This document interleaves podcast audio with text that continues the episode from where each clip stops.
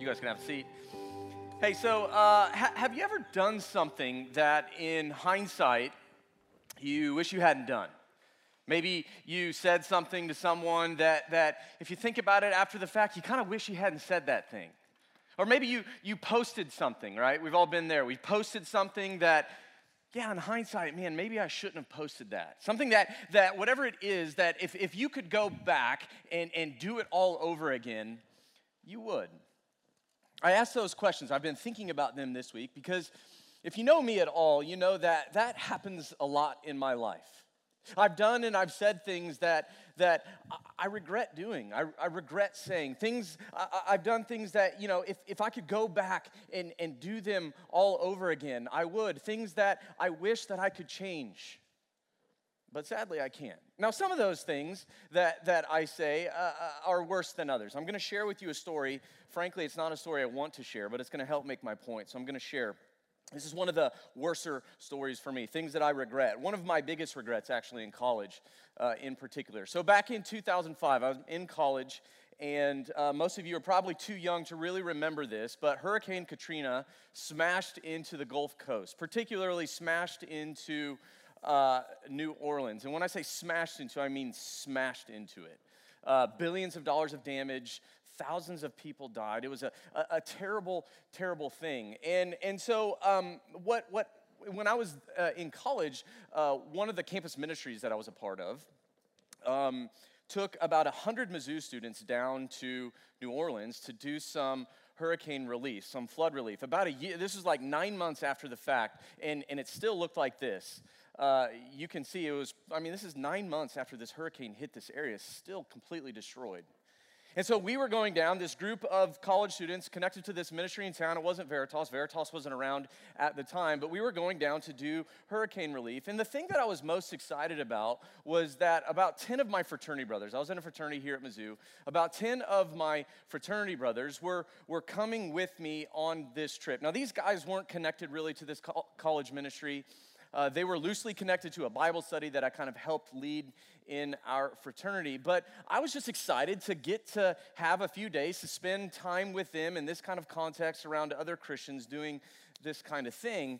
And so we got down there and we were doing our thing. And, and about the third night, uh, it was about the third night, roughly. I don't know, it's been a long time ago, so I don't quite remember. Uh, around the third night, so, so I should say this we had a curfew every night. We, this was a ninth ward area of New Orleans, wasn't the safest of places at the time. Um, so we had a curfew. We had a there's a large compound, and we had this warehouse that they they kind of converted into like hundreds of cots. There were lots of people down in this place. Um, and so we had a curfew. It wasn't the safest. We had to be in every night at the same time. We had to go to bed at the same time, all that. Well, one particular night, about the third night, uh, it, word got out that a couple people were missing. Uh, hadn't checked in at curfew. And so, as that kind of spread throughout the group, uh, it, it became more and more evident that, that these guys weren't there and they didn't seem to be coming back anytime soon. And as it turns out, the two guys that were missing were two of my fraternity brothers, which when I found out, I thought, great, of course, the fraternity guys who aren't really connected to this group, uh, guys that I brought along with me, uh, kind of represent me, if you will, uh, they're gone. And we didn't know where they were. We tried calling, no answer. Uh, an hour goes by after curfew, nothing. Two hours, nothing. At that point, the, the leaders of the organization, lots of people down in this place, um, leaders of the organi- organization start to get involved. And they're worried they're trying to reach out to people. They're trying to figure out where these guys at. Three hours goes by, nothing. Four hours goes by. It's about 1 a.m. now. And at this point, most people had gone to bed except myself, another friend of mine at the time, and the kind of directors of this ministry. We're all sitting trying to figure out what do we do? We don't know where these guys are at. Uh, we don't know what's going on. They're not answering phones. We, we genuinely have no idea what's going on. And then off in the distance, we hear a noise. I didn't know what it was, but as it turns out, it was a car because it was getting closer and closer to us. And I say it was a car making a noise. Really, it sounded like a nightclub on wheels. But that car, it drove up until kind of we were sitting at the entrance of this compound, and it parked right in front of us. Had no idea whose car this was. Had never seen this car in my life. Loud music, doors fly open, smoke comes billowing out. Out stumble my fraternity brothers who had decided that apparently bucking the rules for the night to go out and uh, see Bourbon Street was a better idea. Now, I'm gonna be honest, in, in that particular moment, my worry for these guys quickly went away and instantly kind of became embarrassment and anger. I was, I was so angry at them because, like I said, they, they represented me. They represented our fraternity. And so, in that moment, my worry about, hey, are these guys okay? It turned into anger and embarrassment. And you know what I did? You know how I responded? This is the part that I said I regret. I just laid into them. Campus directors were there, friends were there, and I just let these guys. I, I, I kid you not, I screamed louder and longer at these two guys, these two friends, than I think I've ever screamed at anyone in my life. And I know that that's not a flattering thing to say, but it's true. I screamed at them longer and louder than, than I have at any point, probably in my life, because they made me feel dumb. And so my thought process was, now I'm going to make you feel really dumb. They embarrassed me. And so my thought process was, now I'm going to embarrass you. And that's exactly what I did. I screamed at them and I made them feel really dumb and I made them feel really embarrassed. And to be honest, in the moment, it felt pretty good because, man, I was mad at them. And when I was done, I'm sharing this story because this is the thing that I'll never, I'll never forget. When I was done, one of those guys looked up. He was kind of looking down, as you would imagine. He looked up and he said, You know what, Kyle? You think you're so much better than us. You think you've got it all figured out. You think your life is so great. You think that you're so much better than us, but really, you're just a hypocrite and nobody knows it. You're just a hypocrite and, and nobody knows it. Now, if I could be completely honest with you, at the time, I didn't agree with his assessment. I didn't see it. But as the days and weeks and months and frankly years went by, I realized that guy was exactly right. I was. I was a total hypocrite. See, I thought that I was morally superior to them. I thought that I was better than them. But really, I was just arrogant. I was just self righteous. I was proud. And I was hypocritical. He was right. And the thing that I regret as I think about that, you know, my words and my actions that night, my hypocrisy, you know what it did? It really hurt my friendship with those two guys. I'm kind of embarrassed to say that, but it did. It, it, my words, my actions that night, it hurt my relate. My friendship with those two guys was never the same. To this day, it, it's not the same. Even having conversations after the fact, it's not been the same. But you know what I regret even more? That my hypocrisy that night, my words, my actions, how I treated those guys in that moment, you know what it hurt more than our friendship? It hurt their faith in Jesus. It hurt their faith. It became increasingly evident to me. I lived with these guys for the next two, three years. It became increasingly evident that they wanted less and less to do with Jesus because of what I had done to them. I was their Bible study leader. I mean, imagine that. I was their Bible study leader. I was one of a few guys in our fraternity that claimed to follow Jesus. But here I was claiming to follow Jesus, claiming to lead and teach the Bible, but I couldn't even live out the things that Jesus said. I was a hypocrite. And that had consequences. It had consequences on our friendship, it had consequences on their faith. I don't know where they stand to this day with Jesus. We're in this series right now. We're, we're calling it uh, Hard Questions, Uneasy Answers. And the reason that we're doing that is because you guys, one of the things that I love most about working with college students, you guys have great questions, hard questions, honest questions, genuine questions. And we get questions all the time from you all, and I love it. I love wrestling with them. They're hard questions. They often don't have easy answers, and sometimes those answers they they make us a little uneasy. One of those good questions, hard questions that I hear all the time is probably guessed it by now. It's this. Why are Christians so hypocritical? Why are Christians so hypocritical? See, if that's your question, just hear me say this I get it, right? I totally get it. I get it because I've been a hypocrite. I, in many ways, probably am a hypocrite. I've experienced hypocrisy in the lives of others. I've seen it, I've witnessed it. I, I, if this is your question, I get it. If you're sitting there wondering, why the heck are Christians so hypocritical? I totally understand. And I think Christians, if you're a Christian, if you're someone in the room who says, yeah, I follow Jesus, then we've got to wrestle with this question. We can't deny it. We can't dismiss it. We can't, certainly can't defend it. And the reason we can't deny it is because it's not hard in our culture to find Christian hypocrisy, is it? Christian nationalists who, who worship politics and country more than they worship Jesus, pastor scandals, church cover ups, Hypocrisy, deep, ugly, sinful hypocrisy. Some of those things we'll actually talk about later this semester. I want to bring it a little closer to home. A couple years ago, 2018, uh, someone sent me a tweet. I didn't have Twitter uh, back then, and so someone sent me a screenshot of a tweet. It was a tweet that was starting to go viral. It was a, it was a current Mizzou student about a Christian that he or she had witnessed, uh, interacted with uh, earlier that week. This is, this is what the tweet said. It said a Christian made a joke about the pronoun section on the waivers at work and then wrote child of God. Child of God then proceeded to tell child of God's friend how effed up child of God got at bar last night. Child of God is 18. That was the viral tweet going around Mizzou back in 2018. Now, I, I just want you to like think about that for a second. If this is how people claiming to follow Jesus are, are, are, are acting and, and living, then, then what does that say about Jesus? I don't know all the details about this. I honestly don't even know how true this is, but I'm just going to take it at face value and say it is true and that did happen. What sort of message does that communicate about Jesus? What sort of message does this communicate to a watching world about who Jesus is and what Christianity is, is all about? When people claim to follow Jesus with their heads but can't follow with their lives, follow, pronounce, uh, uh, announce Jesus, acknowledge Jesus with their lips but can't follow Jesus with their lives, what, what sort of message is that? Author Brennan Manning uh, before he died, uh, he died about 10 years ago, uh, he, he said this. It's a pretty familiar quote, maybe. He said this He said, The single greatest cause of atheism in the world today is Christians who acknowledge Jesus with their lips and walk out the door and deny him by their lifestyle. This is what an unbelieving world simply finds unbelievable. This is what an unbelieving world simply finds unbelievable.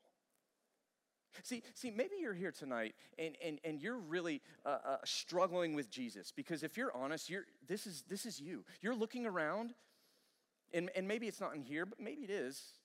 But somewhere you're looking around, and what you see over and over and over again is Christian hypocrisy. People who acknowledge Jesus with their lips, but not with their lives. And maybe if that's not you, maybe you know someone. I bet you know someone who struggles to follow Jesus, maybe doesn't want anything to do with Jesus because they look around and they see Christians who are so hypocritical. Now, here's the thing nobody likes hypocrisy, do they? I mean, there's no one in here that likes hypocrisy. Nobody in here thinks that hypocrisy is, is, is virtuous. Nobody likes hypocrisy. But here's the thing do you know who hates hypocrisy more than us? You know who's against hypocrisy more than we're against hypocrisy? Jesus. Jesus is against hypocrisy. Jesus hates our hypocrisy. Some of us think that, that, that Christian hypocrisy is a reason to listen to Jesus less, right? It kind of makes Christianity null and void. I think what I'd like to say is, is that Christian hypocrisy, if you're against hypocrisy, then I think it's actually a reason to listen to Jesus more. Because I think when you listen to Jesus, you realize that you might have a lot in common with him because Jesus hates hypocrisy. Uh, the Gospel of Luke. Remember, Luke is one of four uh, biographies of Jesus in the New Testament, kind of the last third of the Bible Matthew, Mark, Luke, John. Four authors, four biographies. But the Gospel of Luke, chapter 12, he says this in verse 1. Meanwhile, when a crowd of many thousands had gathered so that they were trampling on one another, Jesus began to speak to his disciples, saying, Be on guard against the yeast of the Pharisees, which is hypocrisy. Be on guard against the yeast of the Pharisees, which is hypocrisy. See, what Luke is doing for us in this verse is he's painting for us a scene. And the scene is this thousands of people have gathered to see Jesus. Jesus, at this point in his ministry, is increasingly kind of popular, at least uh, interestingly so. People are there at least to hear him, at least to see him. There are thousands of people, so much so they're trampling over each other just to see him, are there to see Jesus, to listen to Jesus, to hear what Jesus has to say. And Jesus knows this. But then what he does is he pulls his disciples aside. He pulls his friends, disciples, his friends, his closest followers, before he speaks to the masses, he pulls a small group of people aside and he says, I've got something to teach you. I want to teach you something. I want to tell you something that's really important. Before I say anything out here, I want to tell you something. And what does he do? He warns them. He warns them about the Pharisees. Now, who are the Pharisees? Maybe you know, maybe you don't. If you don't, that's fine. The Pharisees in Jesus' day were some of the kind of religious leaders, if you will. They were, they were some of the kind of super religious people, the religious leaders of Jesus' day. And these Pharisees, they were known for kind of their faithfulness to God, their devoutness to God. And it's interesting, though, that Jesus is warning his followers about these religious leaders right? We wouldn't expect that. We wouldn't expect Jesus to warn people about religious people. We would expect Jesus to warn people about bad people or, or messed up people or some other kind of person, not the religious people. But Jesus is kind of going after the religious people. Why? Because he says of their hypocrisy. Jesus is going after them. He says, be on guard uh, because of their hypocrisy. Now, if Jesus is saying be on guard, if he's telling them, and by virtue of that, he's telling us, because this is his word to us, if he's telling them and us to be on guard against the Pharisees' hypocrisy, then I think we've got to make sure that we know what Jesus means when he uses this word hypocrisy. What does this word mean? Well, this word hypocrisy, here's what it means. Uh, the word hypocrite or hypocrisy, it, uh, this is a little dorky, I know, just hang with me. It comes from the Greek word for actor, or, or literally one who wears a mask. That's what the word hypocrite, hypocrisy, it comes from this Greek word. It just means actor. So when you hear hypocrite in the Bible, when you hear hypocrisy in the Bible, think actor, think someone wearing a mask. And here's the kind of background to that meaning. In, in, in ancient Greece, theater was, was hugely important, like plays and stuff, right? Hugely uh, popular, hugely important. And, and literally, like thousands of people would come to the theater to see plays. They, they were so popular, so important, culturally speaking, that they would literally let prisoners out of jail for the day to see a play and then send them back to jail after the play. Every town in ancient Greece had at least one theater. Big deal. Thousands of people, fantastic plays, intricate plays, complex plays. And, and as you would imagine, there are all sorts of characters in these plays, right? That's what makes a good story, good characters. But the thing about these plays is there weren't actually a lot of actors.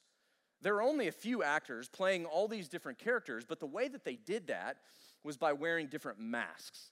This is a, this is a kind of, yeah, this is an example. These are some of the masks that, um, that these actors would, would wear in these plays. And, and, you, you get the point, right? It's like changing costumes, right? But the point is that to change characters, you just put on a different mask.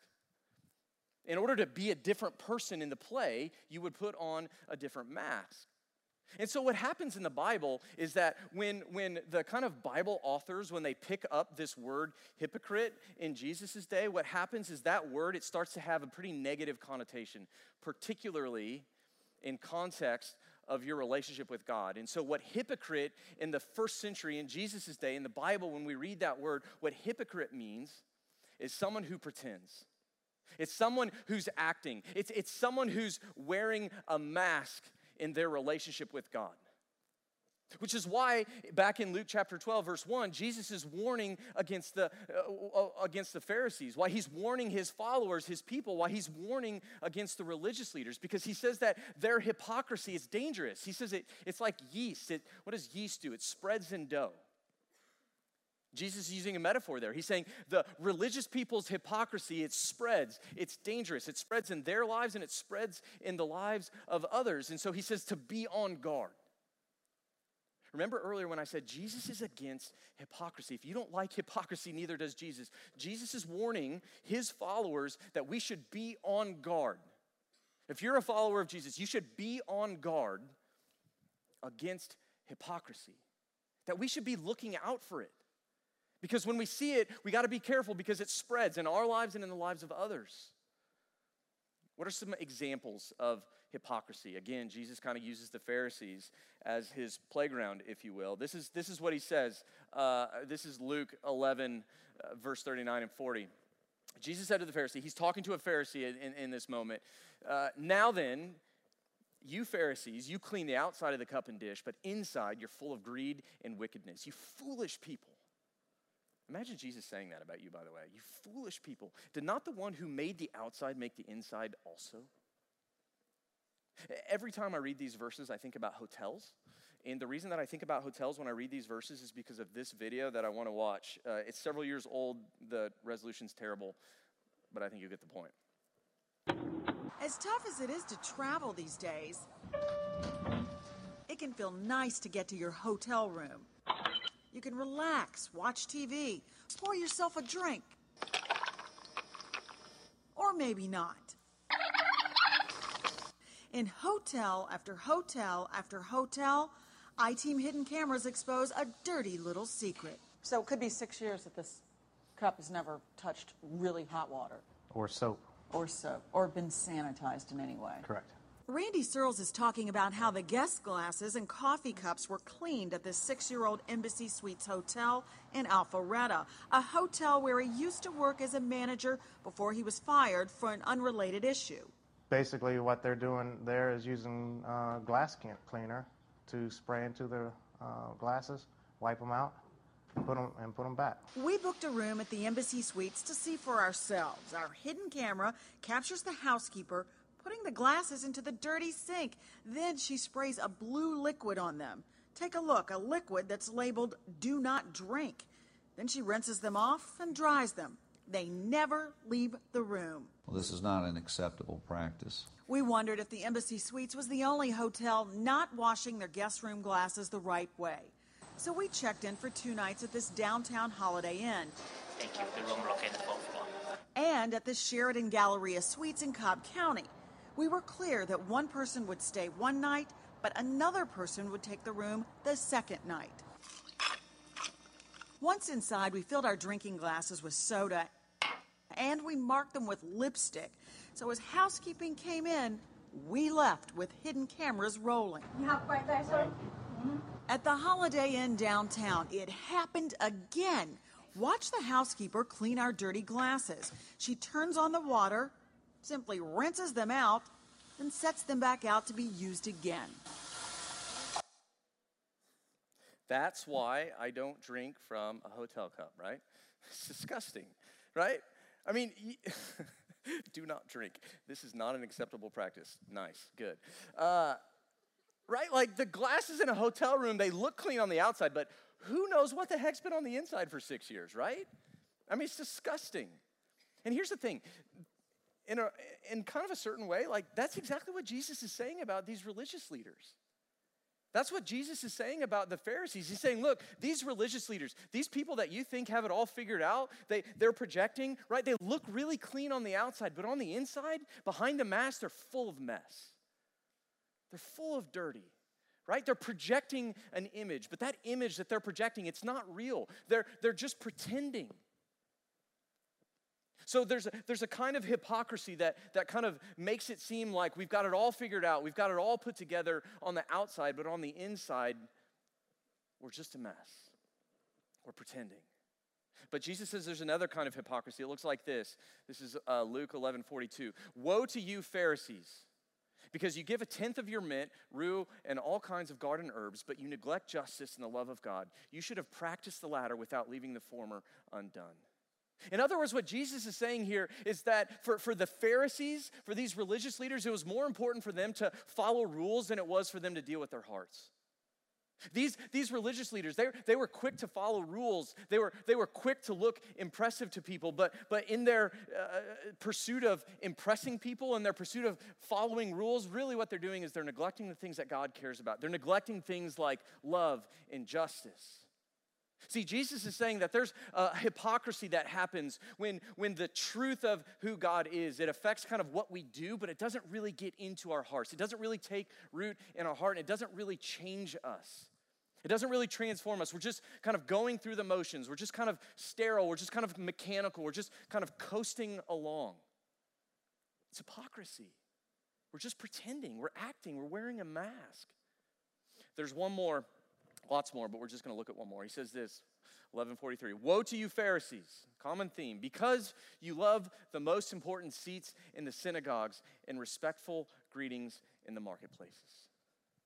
Now, I think this is the most obvious, right? At least on the surface. Jesus is saying, look, these guys, they crave praise from people more than they crave God. They crave people's approval. They crave people's opinions. They crave people's attention more than they crave God. So what happens is their, their churches, their synagogues, they, they become not a place to worship God, but they become a place to, to kind of accrue prestige, for people to say, hey, look at me. Their marketplaces, their, their open spaces, their public places become a place for them to display their prominence to say, hey, look at me. I'm, I'm kind of an important thing. See, what, what Jesus is saying is look, the Pharisees, they want to be seen, but it's all a show. They're just actors in a play. And I think that the reason why Jesus is going after the Pharisees, why Jesus is going after these religious leaders, because he's trying to make the point that in their hypocrisy, they're not following God. They look like they're following God. They're pretending to follow God. They've got a lot of people fooled because they've got a mask that says, I'm following God. But really, what they're following, they're living out some external, superficial religion. Their hearts, however, are far from God. And Jesus is saying to them, and he's saying it to us, that's dangerous. It's dangerous because it will spread in your life, it will spread in our lives, in the lives of others. It hardens our heart. Hypocrisy hardens our hearts and leads people astray. And so, what I want to say to you tonight is, is, is regardless of where you're at with Jesus, I get that in a room this big, I get that there's a lot of different places that we're at with Jesus. But here's the thing every single one of us here tonight needs to hear Jesus' words about hypocrisy. If you're someone who has, has been following Jesus for a while, or, or at least claims to follow Jesus, uh, then, then I think that, that these you know, woes to the Pharisees, if you will, these words that Jesus has about the Pharisees' hypocrisy, I think it should challenge us. I think it should force us to stop and pause and ask and reflect like, is this true of me? It should cause us to ask questions, hard questions, uncomfortable questions. Questions like this Where am I pretending to look clean on the outside, but really on the inside, my heart's a mess? Where am I pretending to look clean on the outside? Where am I trying to fool people? Where are you trying to fool people in your life? That you got it all figured out, that you've got it all put together, that you're clean, but inside you're a mess. It's a hard question, but so is this one. Where in my life do I care more about impressing others than, than doing what God wants? Where am I going through the motions? Where am I trying to look like I got it all put together? Where am I willing to follow rules here and there but I kind of neglect what God really wants. I just want to be seen as impressive. Where's that true for you? How about this one? What ways do I seek the praise of people over God? Guilty. I want people's praise all the time more than I want God's. I chase people's praise all the time more than I chase God. Where, where, where's that true for you? What about this one? What are the ways that I project an image of myself that isn't real?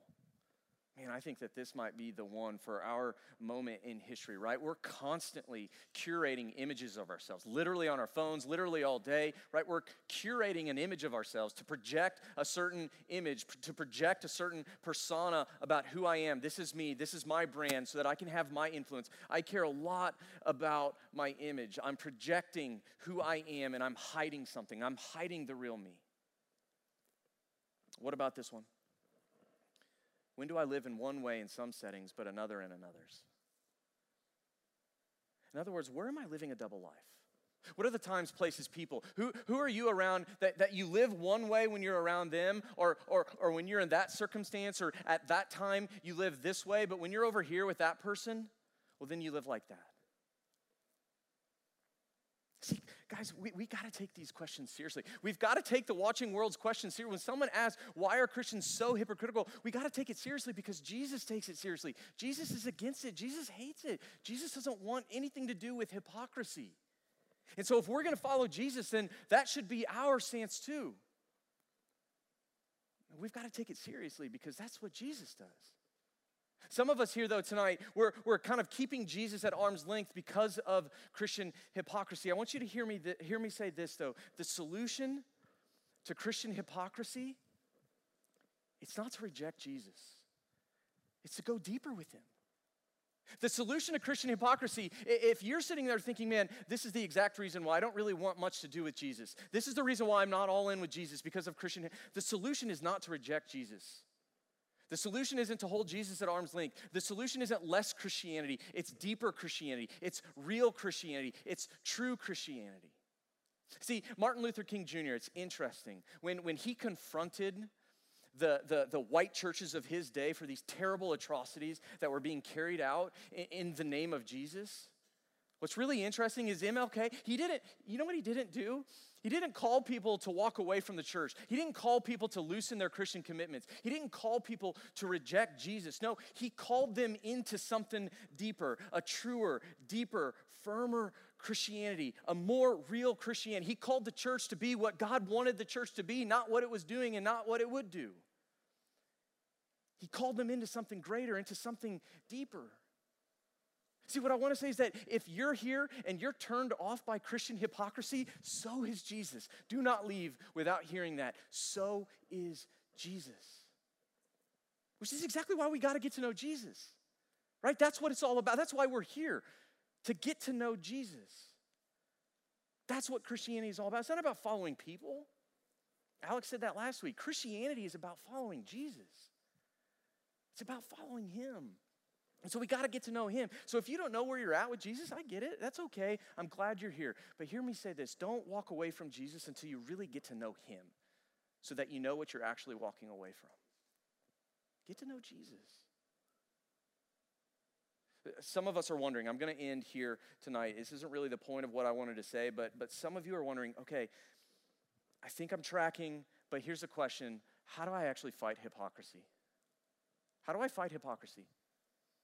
Uh, I, I would say this that we fight hypocrisy by realizing it doesn't start with fixing the world's hypocrisies, it starts with fixing our own. See, the issue is not fixing the world, it's fixing me. It's fixing you, it's fixing us, right? I'm the problem. You're the problem. We're the problem. And so we've got to get really honest with ourselves about that reality. We've got to be honest. Music team, you guys can come back. If we want to fight hypocrisy in our lives, we've got to get really honest with ourselves. We've got to be willing to ask some really hard questions. Where am I pretending? Ask yourself that right now. Where are you pretending? Where are you pretending in your relationship with God? Where are you projecting an image of your relationship with God? Where are you hiding in your relationship with God? See, we can't deny it. We can't defend it. We can't dismiss it. We've got to be honest with ourselves. If we if we want to fight, if we actually want to fight hypocrisy, then we've got to stop pretending and start being more transparent. If we want to fight hypocrisy, we've got to stop. Uh, we've got to stop pretending and hiding and be more transparent. Transparent with ourselves, honest with myself, transparent with each other, transparent with God. Now, here's the thing. That's really scary, isn't it? I mean, we're really honest. That's. It's scary for me. It might not seem, it's scary. I'm insecure about standing in front of hundreds of people telling you this is one of my biggest regrets in college. I stand and I made some guys look like idiots. And it hurt their faith. It's scary to bring that darkness into the light. But here's the thing it doesn't have to be because Jesus didn't come for perfect people. Jesus didn't come for clean people. Jesus said he came for sick people, people who don't have it all figured out, people who don't look clean, people who aren't all put together. And so we don't have to pretend. You don't have to pretend. You don't have to keep up the facade. You don't have to hide. Jesus is inviting you to take off the mask He's inviting you to bring your failures, to bring your mistakes, to bring your pride, to bring your moral superiority. He's inviting you right now to bring your hypocrisy, bring it into the light, and lay it at his feet. Because that's where forgiveness is found. Jesus wants to forgive, but we got to bring it to him. Let me pray for us.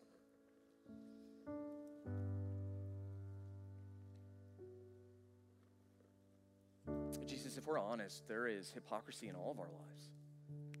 There are all sorts of ways where we are pretending, hiding, wearing a mask. God, I, I just ask that, that you would break us from the enslavement that thinks that we've got to have it all figured out that we've got to be all put together, that we've got to be clean, that we've got to look a particular way, but instead that we can just bring it to you. God, help us to want to bring that to you. Help us to want you. You invite us to take the mask off. We don't have to hide. We don't have to be scared. We don't have to be insecure because in you is hope, in you is love, in you is forgiveness. And so we ask, would you change us, oh God? Change us so that when people look at our lives, you. So that when people see how we live, when people, people see this community of people, they're drawn to you instead of repelled. Oh God, we want that to be true. We pray it in your name.